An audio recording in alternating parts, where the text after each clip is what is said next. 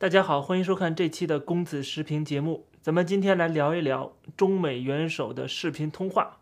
我们来解读一下拜登跟习近平的这次呃视频会见到底有什么意义，反映出了中美之间目前所处的一个什么样的国际关系。这一次双方的会见，两国都特别的重视。我们可以看到中国的媒体把这个放在了各个大这个媒体的头条，美国呢也是很关注的啊，而且是他们连夜去、呃、举行这样的会议，因为在美国这边有时差嘛，是晚上嘛，所以说呢，看了双方都是很重视这次的会谈，而这次会谈的主旨就是要恢复两国的一个对话的交流机制。什么意思呢？就是在过去美国跟中国的关系都是急转直下的，那我们之前讲过螺旋形下降的一个状态，特别是从川普当选总统开始，美国的整个战略转向，拜登当选总统之后也继承了之前这四年的一个总体路线的，虽然会有一些绥靖的举动，但是总体来说还是双方在这个关系越来越差的。那么这一次会见呢，双方都有这样的一个需求，这个需求就是说、呃、我们要有一个对话啊，这个对话就是我们我们之间的这种关系不能继续再恶化下去，甚至发生呃军事上的冲突，一发不可收拾，这对两国的利益，对全世界都是不好的啊。所以说这个是一个契机，双方终于有这么一次视频的会见了。实际上之前打过电话，我们都知道啊，这个按照拜登的说法啊，他很喜欢当面的去跟别的国家领导人去交流，这样的话可以拉近双方的关系，对吧？动之以情，晓之以理，这是拜登作为一个、啊、外交领域的老手啊，政坛的老狐狸啊，他当然是希望当面的会谈啊，有这种人格魅力啊，能够有这样的一个、啊、人与人之间的啊，心灵跟心灵之间的交流啊。但是打电话啊，视频其实都差着一大截的。但是没有办法、啊、这个习近平已经将近两年没有出过国了啊，他非常怕死，非常害怕这个疫情。他虽然打了这个疫苗，恐怕这疫苗八成是国产的啊。他就算打了这个辉瑞的疫苗，他也不敢出国，因为对于独裁者来讲啊，他的命是绝对是这个国家要全力维护的。虽然西方国家也保护领导人的生命，但是独裁国家更加重视，因为这个独裁国家一个人的生命，特别是手上拥有权力的人的生命，会直接影响到整个国家的稳定。而西方国家是民主制度啊，它有非常成熟的一套体制，就算总统没了啊，总统消失了，那么这个国家还可以继续的正常的运转下去啊，有人会接替他，而且有其他的各种各样的制度的制衡，而且权力是分散的啊，各个州有自己的独立的司法体系啊，自己独立的政府啊，这些都是呃非常稳定的一个机制。但是在一个独裁国家，所有的权力都收归到中央，收归到一个人身上的时候，这一个人一旦出事儿，整个国家都会像一盘散沙一样啊，立刻陷入混乱。所以说呢，独裁者个人的生命、个人的安危是特别特别重要的啊，牵涉到整个国家这个十几亿人的命运，可以说、啊。所以当这个国家的所有权力，呃，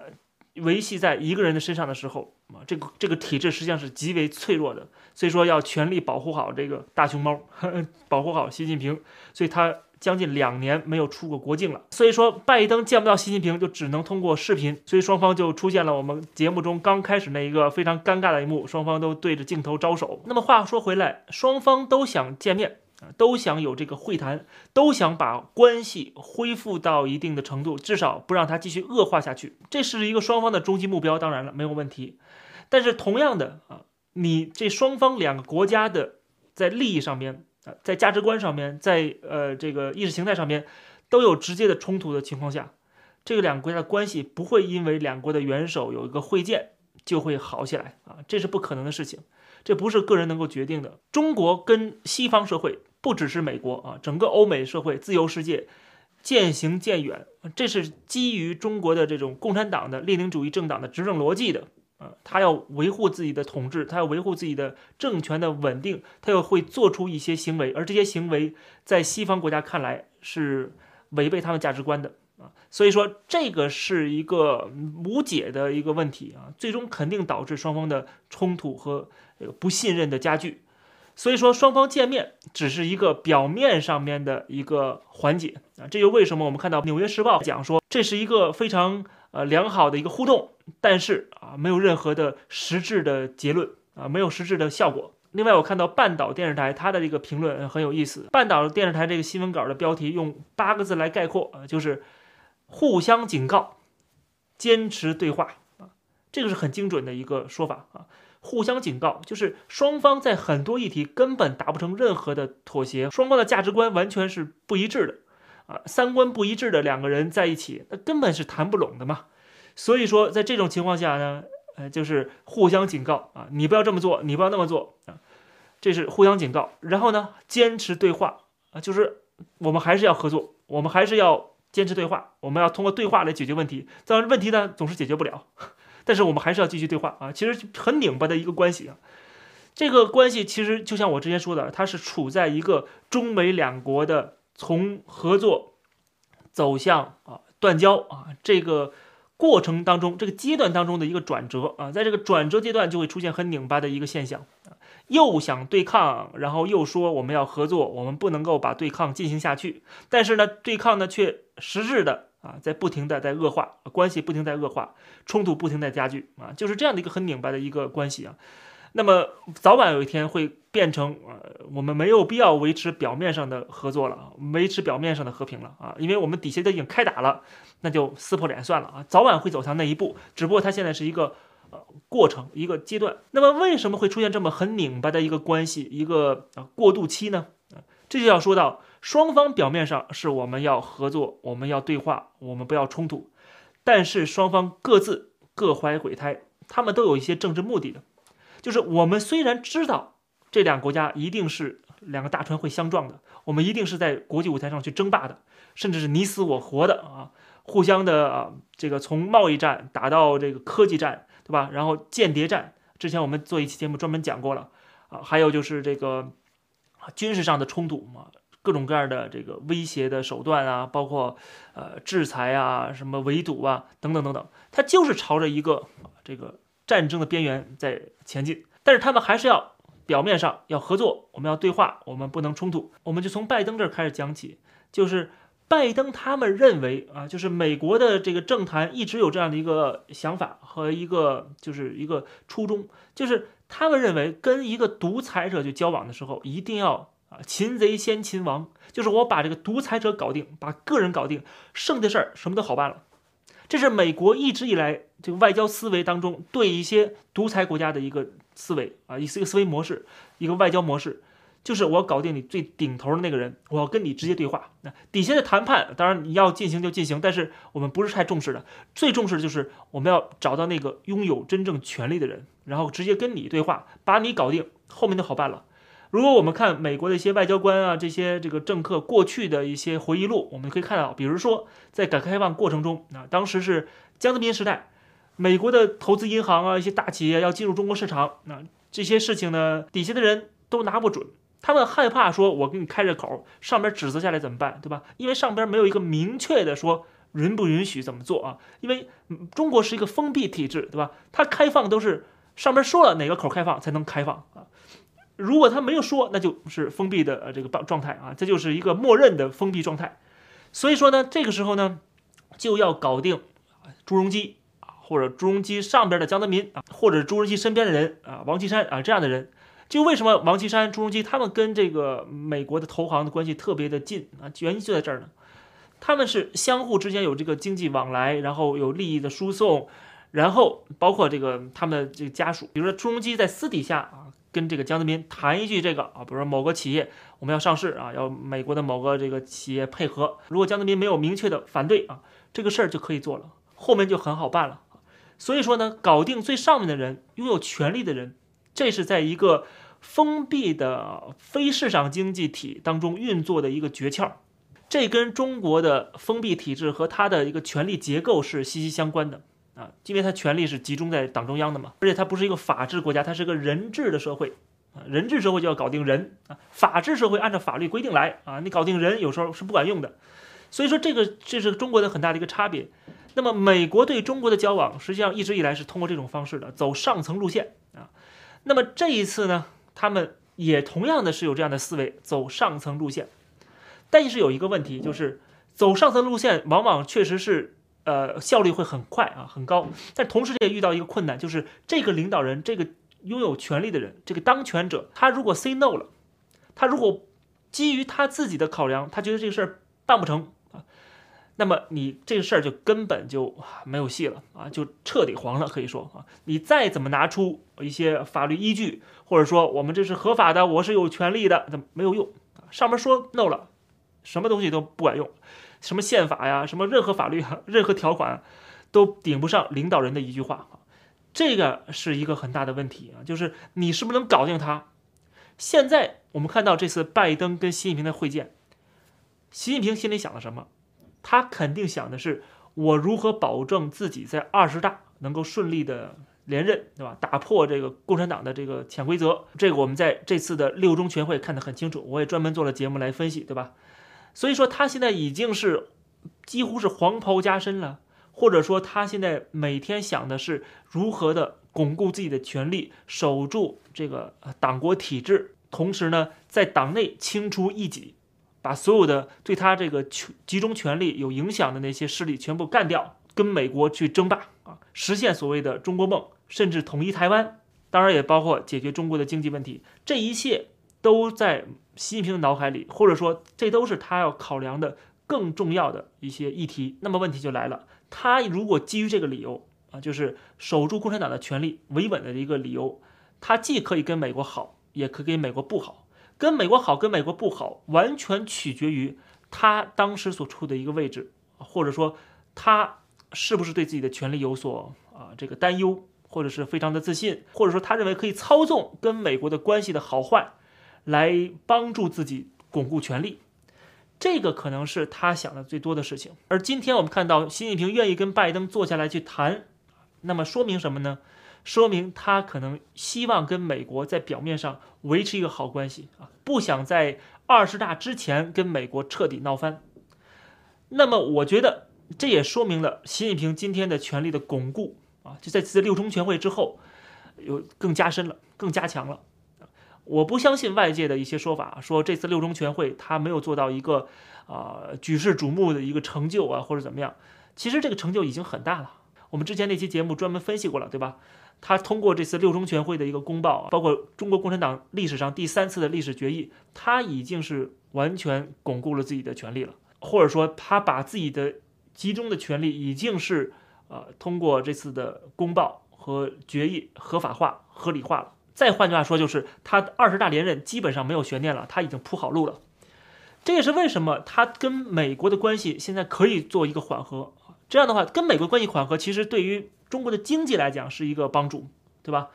那么因为中国在世界上越来越孤立，它经济肯定是会受到很大打击的。但这个时候，在二十大之前，他不想惹什么麻烦，因为他已经基本上可以顺利的去接位了的话。呃，他不想节外生枝啊。这个时候跟美国去表面上赔个笑脸，挺好的。但是，一旦习近平认为自己的权力受到威胁了，或者在明年的二十大之后，习近平已经是黄袍加身了，已经是全面执政了，那个时候中美关系继续的恶化，实质上继续的恶化的时候，他也没必要去赔笑脸了，那就可以把这个脸撕破啊，那么彻底的跟美国翻脸啊，然后我们搞我们自己的民族复兴啊，跟美国去一争高下了啊，或者说在经济实在不行，已经快崩溃的时候，我就孤注一掷了啊，跟美国死磕到底了，那这就是未来的事情啊，这很可能会发展到那个程度。所以说这是一个阶段性的一个政治需求，所以就跟美国有坐下来谈。而在拜登这边其实也是一模一样的，拜登也有这样的政治需求。我们可以看到拜登今天在美国呃，这个马上明年也是中期选举，对吧？也是遇到这样的一个对于民主党来讲是一个很大的挑战。拜登在美国的民调也是非常低迷的，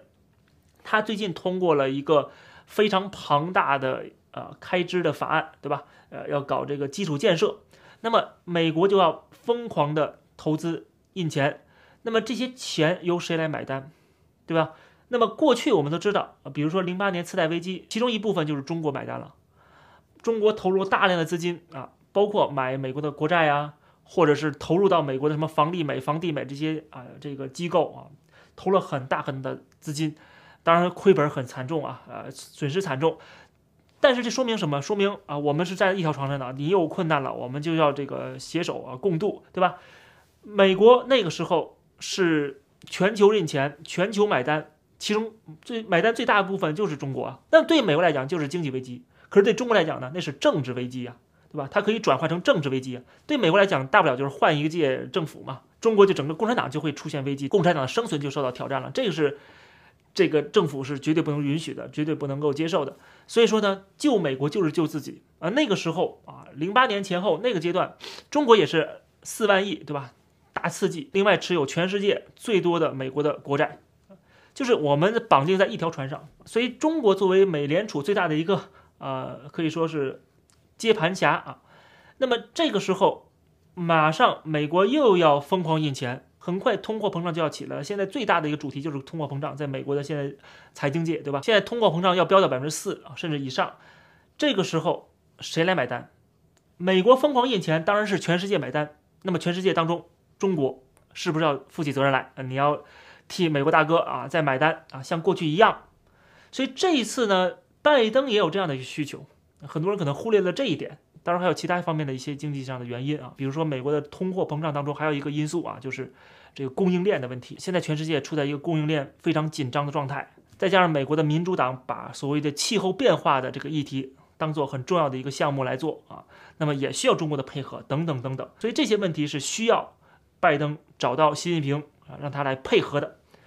那么当然了，你说拜登这次跟中国谈判啊，当然这个谈判当中会有一些敏感的话题。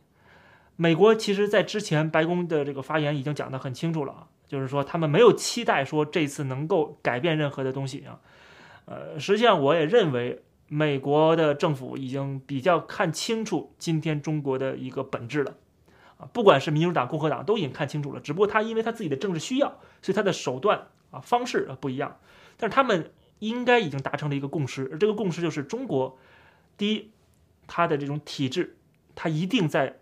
侵犯人权啊，对吧？侵犯言论自由啊，包括这个啊、呃、对台湾呐、啊，包括对南海问题啊，还有就是对其他国家的呃盗窃的这知识产权啊，这个黑客攻击啊等等等这些议题上，中国不会改变啊，这是第一点。而且他们也不认为自己做错了，中国不认为自己做错了。第二就是，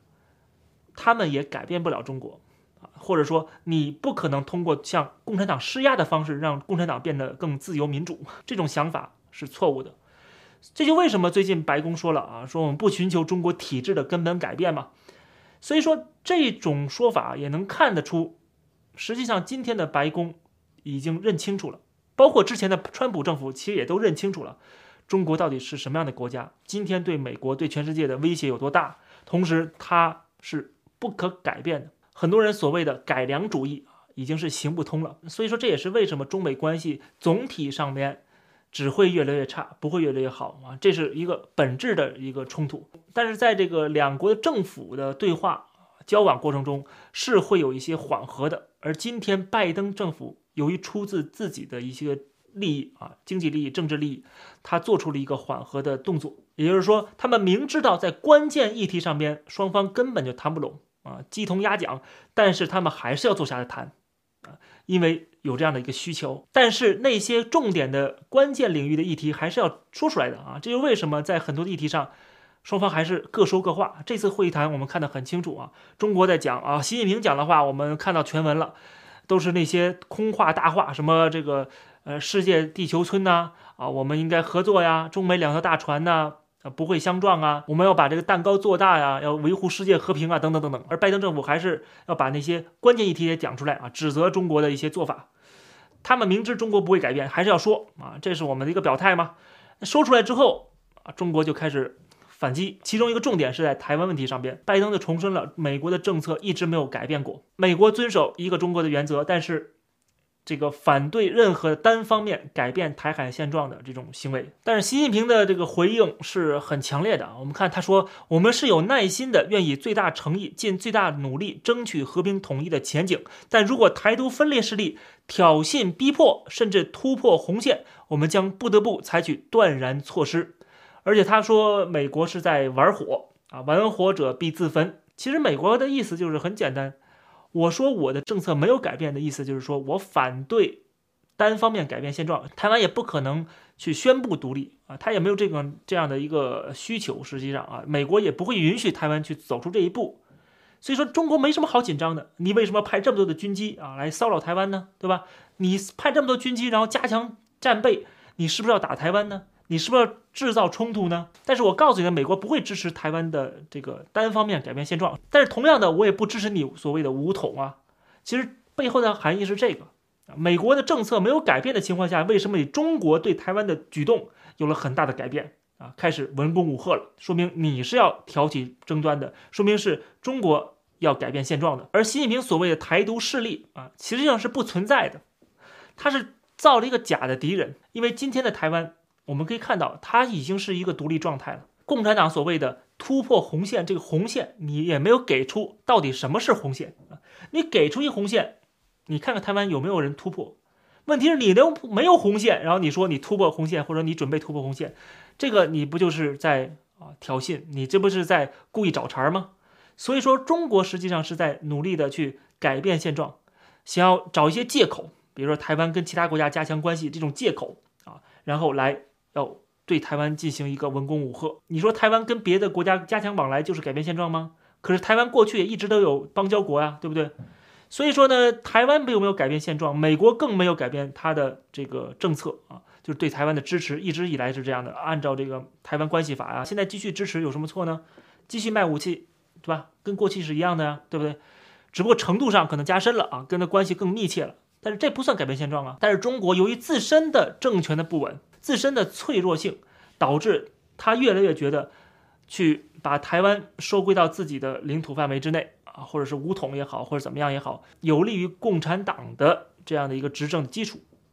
这是他挑衅的一个最主要的原因啊。所以说每天派出这么多的军机来骚扰，国内也是通过大内宣、大外宣啊，不停的宣传这样的一个仇视台湾的一个民族主义情绪。其实美国的立场讲得非常的清楚。他没有必要去提台独这个字眼的，因为台独不台独，他的没有一个衡量标准。我过去一直在讲，对吧？什么是台独，什么不是台独，没有一个标准。因为台湾现在没有宣布成为台湾国，你只要说台独这个词，你就会掉入共产党的这个陷阱。因为台独这个词是由他来定义的，他觉得谁是台独，谁就是台独，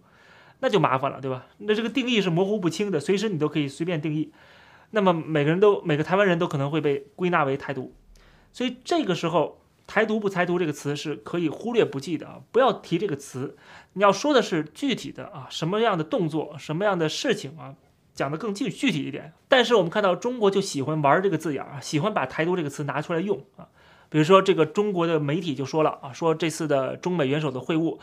拜登重申不支持台独。其实拜登有没有说他不支持台独呢？美国官方给出的这个文字稿没有这方面的内容。美国还是讲的说，我们要遵守这个台湾关系法呀，遵守这个中美的联合公报啊，等等等等。我们反对这个单方面改变现状啊啊，不仅指的是台湾单方面改变现状，也是指的是大陆改变现状啊，都反对啊。所以说就是维持现状，这是我们美国的一致立场，对吧？其实讲的是这个，但是到中国的媒体翻译过来就变成了拜登反对台独了。他很明显就故意的想在这个舆论上面占点便宜啊，然后把这个美国的拉过来啊。好像美国总统站在中国这边了，他想营造出这样的一个实质的成果啊，就是习近平见了拜登啊，拜登啊跟习近平拥抱了，跟习近平好了，把台湾出卖了。他想营造出这样的一个啊舆论的环境，但是美国的官方文件里边并没有这个词出现啊，也就说明这是中国政府、中国的官方媒体啊去添油加醋的。但是啊，我又看到了，就是后来拜登见这个媒体记者的时候。讲到了这个词，台湾独立这个词啊，他怎么说的呢？当时媒体的记者问他说，这关于台湾问题啊，中美有没有任何进展？他说我们支持台湾法，台湾法案啊，说仅此而已。说关于这个台湾的独立啊，他自己做自己的决定。这段话非常的模糊啊，我们看到外界的解读也是非常的不一致的，就没人知道拜登到底什么意思。他讲的这个 it。到底指的是中国 China 还是讲的是台湾？就是关于台湾的独立，是台湾人自己做决定呢，还是中国人自己做决定呢？对吧？我们不知道啊。但是他第一句话讲得很清楚，我们明白什么意思了，就是说美国就是基于美国的这个国内的法案啊，我们来支持台湾，这就是美国的立场。而台湾独立的问题，那是他们自己的事儿啊。如果翻译过来，应该是这样的翻译啊。所以这是拜登可能唯一谈到的这个台湾独立这个词汇的一个。场合就是跟媒体记者回答问题的时候，那么有可能他在跟中国的方面讲到了 independent 这个词啊，但是他肯定不会直接讲说美国反对台湾的独立或者反对台独啊，他绝对不会这么说。而按照这个回答美国记者的话的这个呃解读的话呢，他也不是这个意思。他的意思是说，美国不管台湾的独立的事儿啊，美国就是按照台湾关系法来支持台湾，然后反对单方面改变现状，仅此而已。所以这是美国的一个立场。那么最后被中国的媒体拿出来，变成美国反对台独了啊！这个很明显是一个扭曲事实的，因为一旦说美国反对台独了，而这台独的定义又是由中国来定的，那不就坏事了吗？那等于是说美国反对整个台湾了，几乎可以说啊，这怎么可能呢？这就违背了美国的自己的法案了。所以说呢，中国的这种说法是完全靠不住的。不过这种做法啊，扭曲两国的元首会谈的内容的做法，这都是一些下三滥的小招数啊，嗯，实际上也改变不了，它只是一个宣传作用而已。我们看到台湾的外交部也是措辞强烈的抗议啊，觉得说你这中国政府在扭曲拜登的原意。但是这次的会谈呢，双方我刚刚讲了是有各取所需的啊，各自有各自的政治需求，要表面维持一个合作的关系，但实际上在暗地里边，双方在这个体制的冲突上面，价值观、意识形态冲突上面是不会停歇的啊，是一定是打到底的。这就是预示着未来的关系不会好。但是拜登作为一个张伯伦在世啊，他一定是为了自己的利益，他会有一些妥协。比如说这次的会谈有一个结果啊，就是双方同意对对方的媒体记者网开一面了。据中国新闻网说，美方承诺为中国记者颁发一年多次入境签证，过去都是一次性的签证啊，非常的不方便。说有些中国的记者要回国开会探亲啊，就很难再回到在美国的工作岗位。所以这次拜登要给中国记者一个一年多次的入境签证，同时中国也承诺也给美国的记者同等的签证待遇啊。这个就是双方在这次的会谈当中的一个实质的效果。